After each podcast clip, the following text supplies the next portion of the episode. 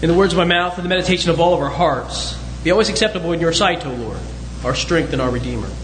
Amen. Please be seated. When was the last time you were in a place you weren't supposed to be? I mean, let's be honest, it's happened before, hasn't it? There's been a time somewhere along the way where you um, you went past the velvet rope at the art museum, even though you know you weren't supposed to be past the velvet rope, or or maybe um, you snuck into the closed reptile exhibit at the zoo, even though there was a sign up there that said reptile exhibit's closed, and you went on past it anyway.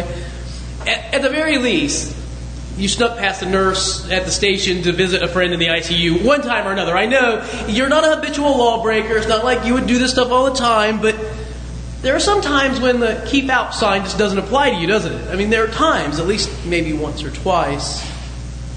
Here's one for you, though.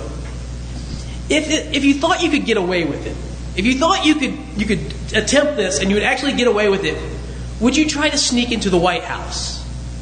I mean, would you, would you think you'd give it a go if you thought, you know, hey, I, I bet I could pull this off? Because November 24, 2009, a couple actually did this. There was a state dinner being held at, at the White House, and uh, Tariq and Michelle Salahi um, dressed up uh, for the evening, uh, drove to the parking lot, the White House parking lot, parked the car, somehow got past uniformed Secret Service, who was there in the parking lot, and their names weren't on the list, their car wasn't on the list. Somehow they still managed to park their car.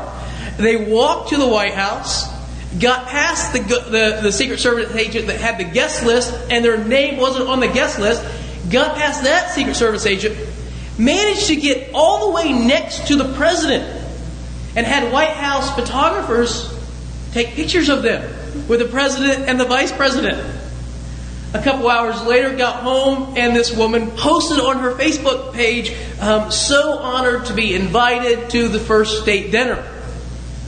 Only she wasn't invited. She showed up unannounced. I mean, just showed up and walked right in. Maybe you remember this. Uh, they even managed to parlay their whole 15 minutes of fame into a, a reality show on cable TV. These people did, a, you know, it, it kind of got me a little bit curious. Is it really easy just to wear a tuxedo and show up and get into the White House? Is it really just that easy? Perhaps it is, or at least it was that night. But I was a little unsettled by it as well, right? I mean, you can't really just get into places that you're not supposed to be just because you wear the right kind of clothes. Uh, that, that certainly shouldn't be the, the, only requisite for showing up and getting in. It, it, made me worry about the whole security of the country and the world. I mean, are we really in that bad of shape? But, but there's even something more unsettling about this. And that is that people would show up at places they're not supposed to be. I mean, it, it breaks all social convention, doesn't it? You weren't invited to the party, so um, yeah, don't come. You know, right? you, you, we, we have to have that. Our, our society depends upon these social barriers. That you only come to those events that you're invited to come to. Suppose for just a moment that you're throwing a dinner party. Eight or ten of your closest friends, you set the table, you know, you pour the wine, you the candles lit, you're all ready, and then and then your neighbors knock on the door. And they say, you know, hey, we saw the cars are pulling up, and so we just thought we would show up and stop it. No, you, you can't do that. That's that's unacceptable. That's not the way these things are supposed to work. We invented invitations, not just to tell people who is invited, but to remind people who aren't invited that they're not invited. Did you get an invitation? No. So you're not invited, which means you shouldn't come you remember maybe when you were a little child, um, your your mother maybe said to you, "You can have a birthday party, and so you can invite eight or ten or twelve of your friends." And so you sat down and you wrote a list, right? Oh, Steve, he's my best friend, or whoever, Stacy, she's my best friend, and you kind of went through, oh, and then there's my, my next best friend, my second best, and, and maybe my third best, and then, you know, I gotta invite Buster, that kid can really play sports, and we need him here, and so you invite, you know, the people that you think of, and you're, you're going down through the list, and you get down to your last one, and then you're sitting there thinking, now, I can invite this person, or this person, or, I, you know, I, Mom, can I have another? No, no, no more. Okay, so you get down to the end of your list, and you have to make a decision. Who's in and who's out? And eventually you realize that you can categorize people in one of three ways people who must be invited, people who might be invited, and the people that there's no way in the world you're going to invite. You know, I mean, you have that list, even as a small child. M- must be, might be, no way, never. Not going to invite this person. It was the same way on the playground when you played kickball. Do you remember this whole kickball thing? You, you know, there'd be this, oh, everybody wants to play kickball, and there's a ball, and, and, and then all of a sudden, two kids, always the two biggest kids, right? They're the captains, and they get out, oh, we're going to pick teams. And so the two captains get out in front. You remember this thing, don't you? And I want this person, and I want this person, and I, you do not want to be picked last, right? You, this, this, is a place you don't want to be. You don't want to be the, the person that the other team is stuck with. And I remember this. I, mean, I remember as a kid, you know, this there'd be this one scrawny little non-athletic kid left, and, and the person, the captain who picked next to last, would laugh at the other captain and say, "Looks like you're stuck with Joe." Not me, another Joe, right? And, and here you're stuck with him, and, and, and then that's the way the teams would end up. The whole process of elimination. Those that you wanted, those that you're willing to take, those you'd never pick. We learn very early in life how to evaluate the worth of people. We learn it on the playground. We learn it as we make out our invitations to our little birthday parties. We learn it in a million other ways. How to evaluate the worth of people. And in Matthew's gospel, we hear this story. It is a surprising story. It's a shocking story, but for none of the reasons that we normally think of. You know, we, we have this story of these three wise men, the text says. These three, the, the word in, in uh, Matthew's Greek is magi. Magoi, uh, actually. The magi, these, these magi, and actually three is, is kind of a, there's not actually three in the text. We know that there's more than one. They're plural, magi, instead of a Magos, you know, one of them. But but there are there's there's not necessarily three. I mean, there could be thirty perhaps. Uh, we call them three because it's in the song. And if it's in the song, it must be right. Uh, and, and because they have three gifts, right? Remember gold and frankincense and myrrh. But what do you know about these magi fellows? I mean, have you ever heard of these guys before? Magi um, were, were those who were thought to be sorcerers. They're ones who could cast spells. The word magic comes from the same root. These magicians who could cast spells and, and do wizardry and, and uh, they could interpret dreams. They were, they were thought to be these sort of these uh, powerful dark magicians. These um, secretive uh, possessors of dark arts. They were astrologers. They would read the, the stars and, and, and would determine fortunes of nations and world events by reading the stars. They were like the people who write the horoscopes in the back of the newspaper. Do they still write horoscopes in the back of the newspaper? I don't know. But they used to write horoscopes in the back of the newspaper. And another thing about them is that they were from the east, perhaps Persia, but maybe Babylon. They could have been from what is today modern day Iraq which would be really interesting because in the year 587, the Babylonians overran the, the, nation of Judah, destroyed the temple in Jerusalem, and they were the hated enemies of Israelites. And yet, here come these three magi, perhaps from Babylon, these sorcerers, these, these dark magicians, these readers of the stars. Now, now, here's where things get really interesting because do you know that in the Bible these sorts of practices were forbidden? Let me read to you a passage from uh, Leviticus 19. You shall not interpret omens or tell fortunes. A little bit more um, direct in Deuteronomy chapter 18. There shall not be found among you anyone who practices divination or tells fortunes or interprets omens or a sorcerer or a charmer or a medium or a wizard or a necromancer. For whoever does these things is an abomination to the Lord. Imagine showing up at Jesus' home, well, the, the, the home where he was lodged, they are exactly the kind of people that were forbidden.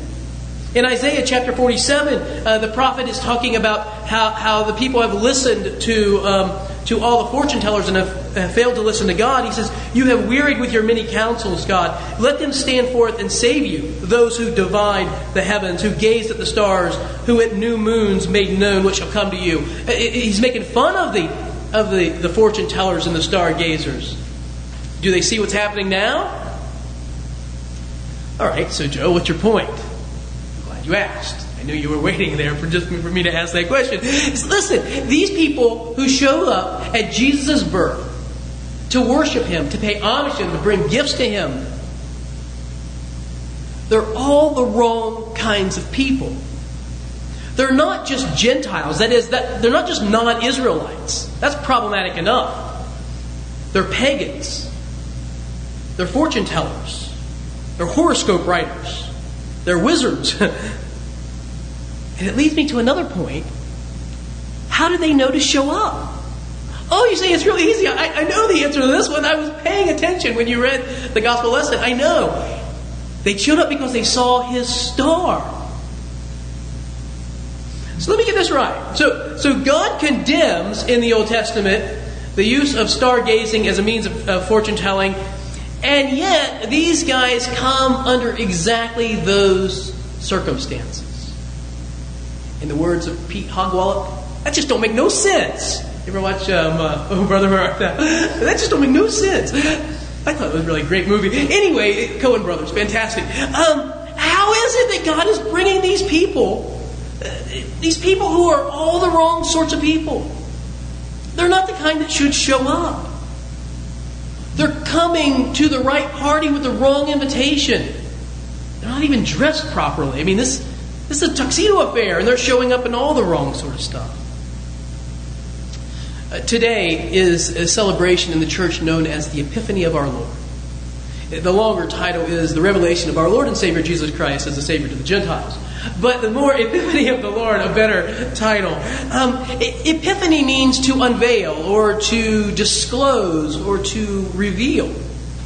And so there are a number of epiphanies in this story, which is why it's appointed. But first of all, the star is an obvious epiphany, right? That, um, that, that God has revealed to these men something that he's doing in Israel. And get this he does it in a way that's consistent with their understanding of spirituality. Not with the way that God um, necessarily sanctions, approves, or wants for his people, but in a way works for them. I mean, what a condescending act. What a, and I mean that in the best sort of way. What a gentle and gracious way to lead people. Uh, secondly, they're Gentiles. God's plan is bigger than Israel, it's a plan for the whole world. But also this that God is inviting people, even if they're the, all the wrong kind of people. I think that's the big epiphany here. We live in a divided world, a bifurcated world. We're, we, we know, you know, if you're in or out for all sorts of things. We value the worth of people based upon all sorts of things. And I know you say, not me, but of course not you. I'm talking about other people. There are a lot of people in our world that value human beings on all the wrong criteria. We see God like that too, like he's some celestial kickball captain who picks people only upon the way that they should be chosen. But he doesn't. He takes not just the ones that we're stuck with, he delights in taking the ones that are clumsy and unathletic. To continue that metaphor a little bit. The thing that ought to strike us about this passage is that God calls to himself. He calls to himself people who worship him, and they come from all the wrong backgrounds. You see, if there had been a religious professional at the door that day when they show up at the home where, where Joseph and Mary and, and the baby Jesus were, can you imagine what the religious professional would have said? You know, there's a knock on the door and, and they come to the door and, oh, no, no, no, no, no, no, no. Your kind is not welcome here, you know. You want to go and um, go down the street and repent of all that sorcery stuff that you've been doing, uh, get out of those wizard clothes, you know, perhaps shave that beard, I don't know. But you, you've got to change all. Then come back and will receive you. That's what a religious professional would have said. That's people who do what I do for a living. That's what we would say, you know. No, you're you're not quite ready yet. I mean, we're better than the Secret Service. We know how to keep people at bay. And I keep them, oh, you know, make sure that you, are the right. You have to come from the right family. You have to grow up in the right neighborhood. You have to have the right sort of politics. If you get all those things down right, well, then you're welcome. Oh, Only that's not what this text says, is it? This is about a God who welcomes the outsider. Not just welcomes them, he longs for them to come. And so, some epiphanies this morning for us. God loves people not because they deserve it. God loves people not because they deserve it, but because He loves them unconditionally. And a second epiphany because God loves people unconditionally, He loves people like you and me. And perhaps just a third one from that. Because God loves people unconditionally, He has loved people like you and me, and He encourages us to do exactly the same. So that we might reveal to the world a God who welcomes everyone. In the name of the Father, and the Son, and the Holy Spirit.